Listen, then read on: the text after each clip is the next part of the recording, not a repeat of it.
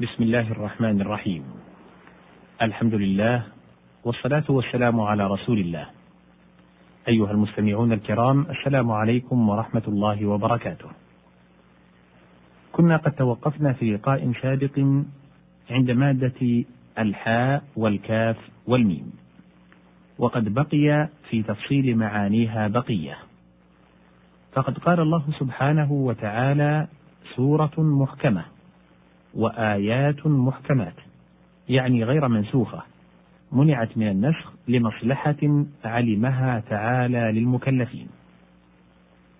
وقوله تعالى في سورة البقرة يؤتي الحكمة من يشاء. الحكمة إصابة الحق بالعلم والعقل، والحكم مصدر حكم يحكم ومعناه القضاء بالشيء أن يكون كذا أو ليس كذا سواء ألزمت ذلك غيره أو لم تلزمه. قال النابغة واحكم كحكم فتاة الحي إذ نظرت إلى حمام شراع وارد الثمد وقيل معناه كن حكيما. ويقال حاكم وحكام لمن يحكم بين الناس. والحكم المتخصص بذلك. وقوله تعالى فابعثوا حكما من أهله وحكما من أهلها ولم يقل حاكما بينهما. إذ من شرط الحكمين أن يتوليا الحكم لهم وعليهم حسبما يستصوبانه من غير رجوع إليهم في ذلك. والحكم يقال للواحد والجمع. والفرق بين الحكم والحكمة أن الحكم أعم من الحكمة فكل حكمة حكم وليس كل حكم, حكم حكمة. فإن الحكم أن يقضى بشيء على شيء فيقول هو كذا وليس بكذا. قال عليه الصلاة والسلام إن من الشعر لحكمة أي قضية صادقة. وذلك نحو قول لبيد ألا كل شيء ما خلا الله باطل. وقوله سبحانه في سورة مريم وآتيناه الحكم صبيا فوهب لي ربي حكما بمعنى حكمة نحو نعم ونعمة. الحاء واللام والفاء. الحلف القسم. يقال حلف على كذا يحلف حلفا أي أقسم عليه. قال تعالى في سورة المجادلة ويحلفون على الكذب.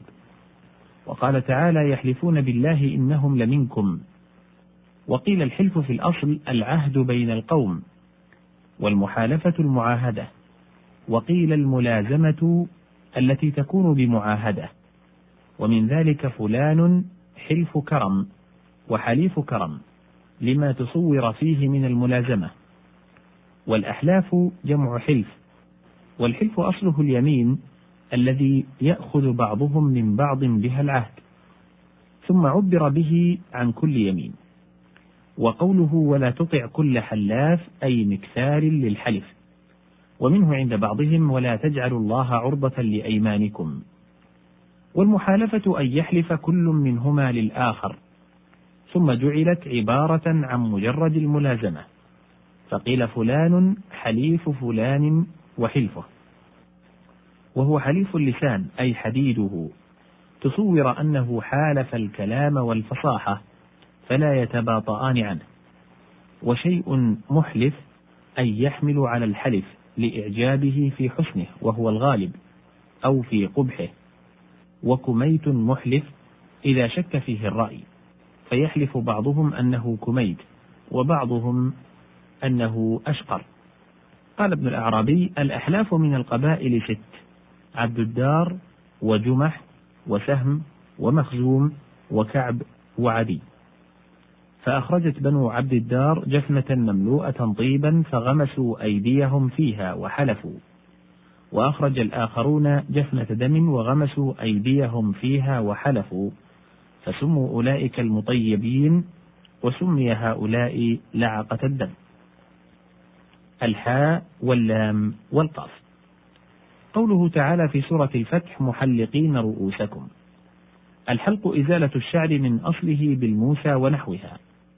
قيل وأصله من حلقه يحلقه إذا قطع حلقه وهو هذا العضو المعروف ثم عبر الحلق عن قطع الشعر وجزه ورأس حليق ولحية حليق وقولهم في الدعاء عقرى حلقة أي أصابته مصيبة تحلق النساء لها شعورهن. وقيل بمعنى قطع الله حلقه. وقال الأصمعي يقال للأمر تعجب منه عقرى حلقة وأنشد ألا قوم أولو عقرى وحلقى لما لاقى سلامان بن غنمي. معناه قوم أولو نساء قد عقرن وجوههن بخدشها وحلقن شعورهن متسليات على أزواجهن.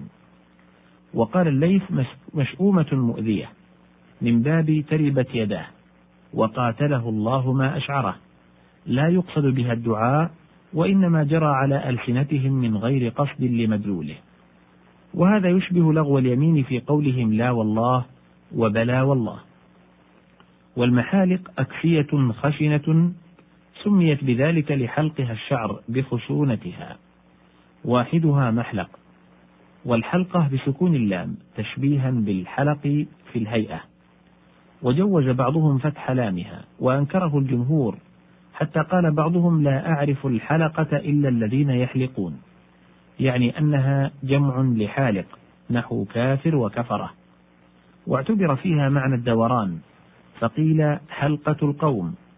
ومنه قيل حلق الطائر أي ارتفع ودار في طريانه في طيرانه. وكذا حلق ببصره أي رفعه.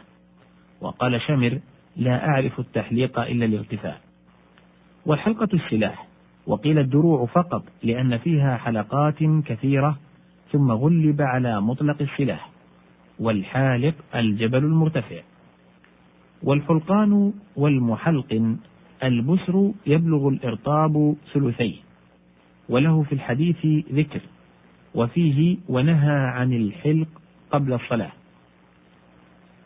بل الحلق قبل الصلاة والحلق جمع حلقة نحو قصعة وقصع وبدرة وبدر وأراد بالصلاة صلاة الجمعة. الحاء واللام واللام. قوله تعالى في سورة المائدة حلالا طيبا. الحلال المباح. وأصله من حل العقدة أحلها أي أزلت ما كانت ممنوعة به. فالحلال ما ارتفع عن تعاطيه الحظر. وعليه قوله تعالى واحلل عقدة من لساني. ولذلك قوبل بالحرام لأن الحرام الممنوع منه.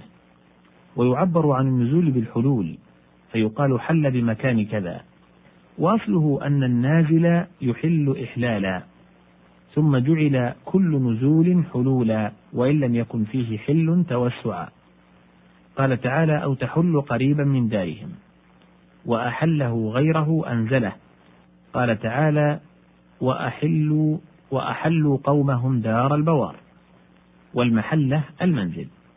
ورجل حلال وحل ومحل إذا خرج من إحرامه أو من الحرم نحو حرام وحرم ومحرم في ضده. وقوله تعالى في سورة البلد وأنت حل بهذا البلد أي حلال لأنها أحلت له ساعة من نهار كما ثبت في الصحيح. وقوله سبحانه في سورة التحريم تحلة أيمانكم أي بين لكم ما تنحل به عقد أيمانكم من الكفارة. وفي الحديث لا يموت لأحدكم ثلاثة من الأولاد فتمسه النار إلا تحلة القسم أي ما يحل به القسم. يريد قوله تعالى وإن منكم إلا واردها. هذا تفسير أبي عبيد. واعترض عليه بأن قوله وإن منكم إلا واردها ليس قسما. وأجيب بأن القسم قوله فوربك لنحشرنهم وهذا متصل به. والحليل والحليلة الزوج والزوجة إما بكونه حلالا له غير حرام عليه وإما لنزوله معه. قال تعالى وحلائل أبنائكم. هنا نتوقف في هذه المادة على أمل بلقاء قريب في مادة أخرى. حتى ذلكم الحين أشكر لكم طيب إصغائكم والسلام عليكم ورحمة الله وبركاته